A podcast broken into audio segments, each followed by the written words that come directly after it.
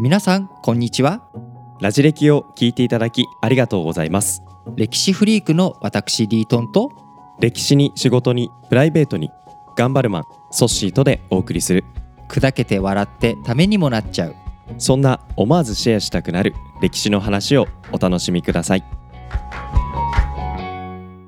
ということで、えー今回はですね、まあ、タイトルをご覧になって皆さんもお気づきの通りですねこう根伝永年資材法というのを今日は取り上げたいと思うわけですけれども、まあ、この根伝永年資材法、なかなかね、まあ、有名なキーワードですし、これは小学生も含めて、まあ、小6でね歴史の授業、歴史を習って、まあ、しかも結構最初の方にも来るし、このネーミングセンスがいやそうですよ。なんかこうグッとくるものがなんかあるというかですね。なんでしょうね思わずその何回もね自分の言葉で言いたくなってしまうしあと資材法ですからね。阻止言っていいよ。え？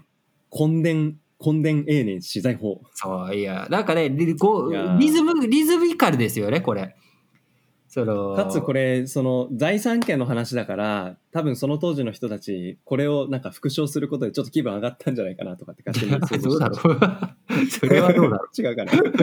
それは会会社法施行規則とかって言って別にテンション上がらないいやそれは上がんないですね。金融商品取引法とかって言ってもしょうがないわけで。ただね、この根伝永年資材法というものですけれども、まあ、読んで字のごとく、根という字は開墾、はい。で、田は田んぼなので、田んぼを開墾して、したら、永年、うん。永久に永年、永久の年月、資材、うん。私有財産にしていいよっていう法律。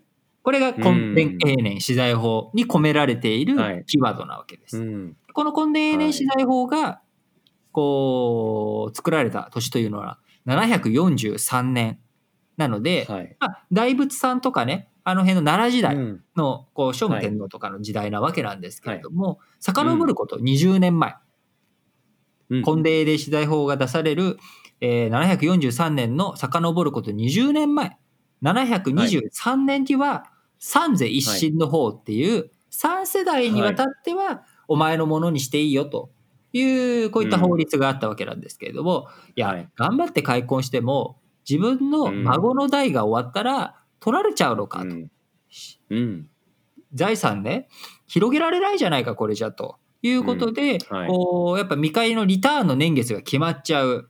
で、うん当然これは農地、田んぼ、農地をこう開墾していくっていう話なので、農作物なんですよね。はい農作物のリターンっていうのを考えてた時に、やっぱりその災害とかもあるしこう開墾するにも手もかかるしと。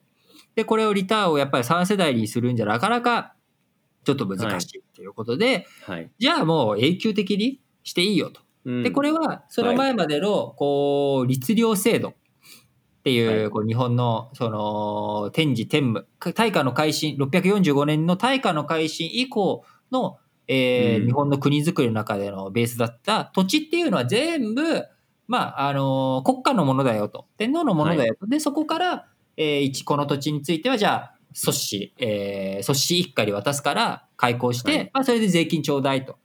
いうこういうイメージですな。言うなれば、うんうんうんえー年金を、えー年金を今あの運用しているところがあるじゃないですか。日本の国に。はい。年金機構があって、それが運用してますと。でその運用を、まあ、これ全員のみんなのものなんだけれどもこれを一旦、えー自分の分割り当てて組織はそして自分で運用してと。で運用したはそのか貸し付けはしてあげるからその運用した元の、えー成果物は一部国に納めてねと。元手は出してあげるからっていうことなんですよね。で、はい。まあこれはなんとなくイメージ湧くと思うんですけど、まあ、失敗したら払えないわけですよ。そのそうですねね年金なりなんなりっていう。うん。でこれは、はい。あの田んぼでも同じことが起きてしまって結局こう災害が起きてしまってその年の、えー税金を納められないっていうことになっていくと、ね。こうどうしたかっていうとみんな逃げ出したりとかしたわけです。おおこう夜逃げしちゃう。夜逃げしちゃうっていう感じになっちゃうわけうんうん。で、まあそうすると次第でね、不作の時もありますある、ありますからね。ね。そうすると、こう、逃げ出しちゃうとかっていうのもあって、で、うん。逃げ出した人たちっていうのは、えーいろんな人たちの保護を受けたりとか、あるいはそのはい。逃げ出した人を雇って、労働力が別のところに、その国の外側に集まっていっちゃうと。で、はい。そこで貴族たちが、い。まあ、うん。お金あるから、人を養ってあうんげる、養ってあげる代わりに土地を耕して、どんどんどんどん広げていこうっていうのをやるときに。やっぱじゃあ、うん。ちょっと国からもらうって言ったってね、ちょっと待ってくださいよと。こう、うん。俺たちは自分たちでね、開墾してですからと。これ、見返りくださいと。いうことで、三世一新の方から、永年根伝永年資材法へと至って、どんどんどんどん、はい。こう、大貴族による開発っていうのが進んでいくわけです。うん。要は、やっぱり、開発するって、開墾しますと、うん。根伝永年資材法、自分で耕した土地は、あなたのものですって言っても、うん。で、そして開墾できる？いや、なかなかね、自分一人で始められることの限界ってあると思うんですよねで。体一つで身一つで田んぼを耕せるかっつったら無理なわけですよ。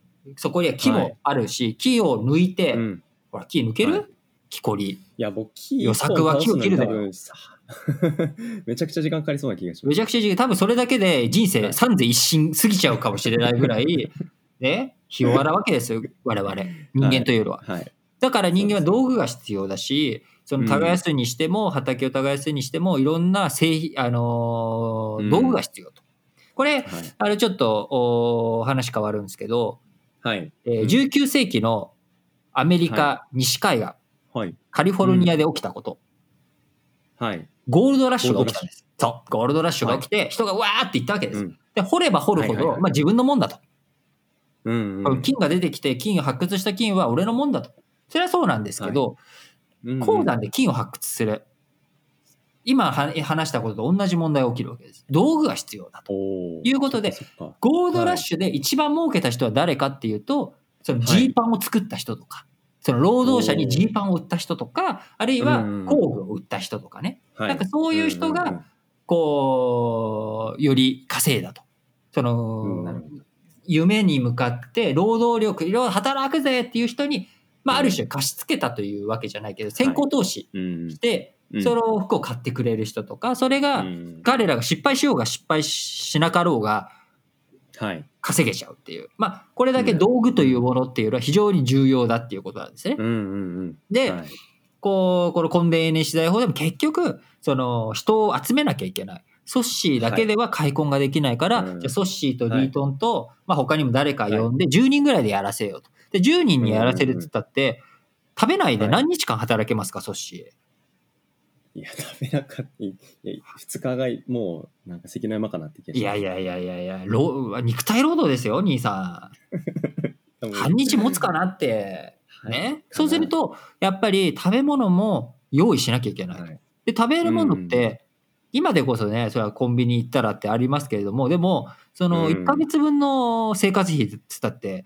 蓄えがね、結構大変なわけですし、うんそれは昔のことなので、じゃあ開墾するために自分の食いぶちどうすんだ？道具どうすんだ、ん人でどうすんだってなると、結局、うんお金持ちしか開墾できないんですよ、これ。そうですよね。寝床も必要でね。そう。うん。疲れを癒さないと、うんよく寝ないと、もう働くのって言っても限界があるわけです。うんだから、はいこの根伝永年資材法っていうので、開発、土地を開いたら誰でも自分のもんだと言いつつ、うん。結局、実態としては、はい。お金持ちがより自分のえ土地を広げていく。大貴族がより大貴族になっていくっていうことで、貧富の格差をただ広げていくだけの、はい。えー法律にはなってしまったわけです。とはいえね、たただもともと言った通り、えーみんなの土地を人あの国の全部を国のものにして一体管理してじゃあそれを割り当ててっていうふうにやっても、そうするとやっぱ産業の効率が悪くなっちゃうわけです。あのさっきの年金のうん。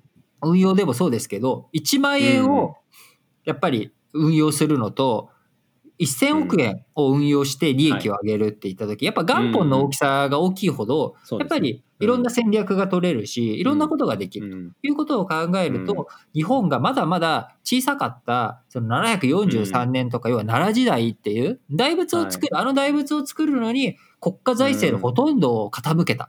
で今大仏作ろうと思ったらさ、そんな、まあ、できるじゃん。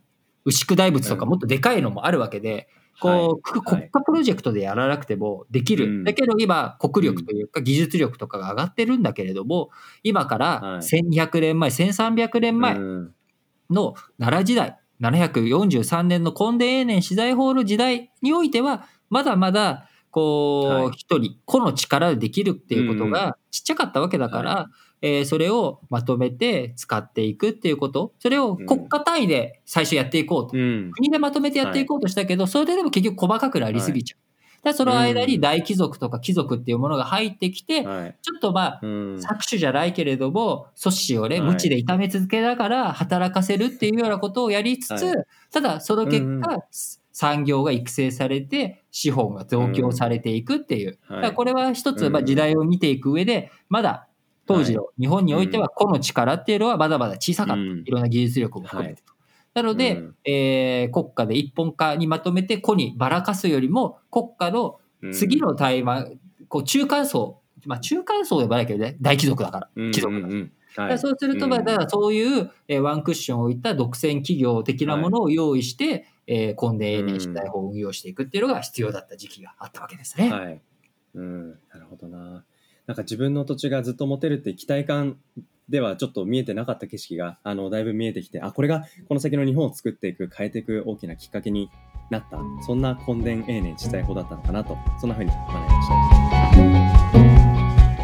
た。根伝永年資材法を通して、経済についての学びを深めました。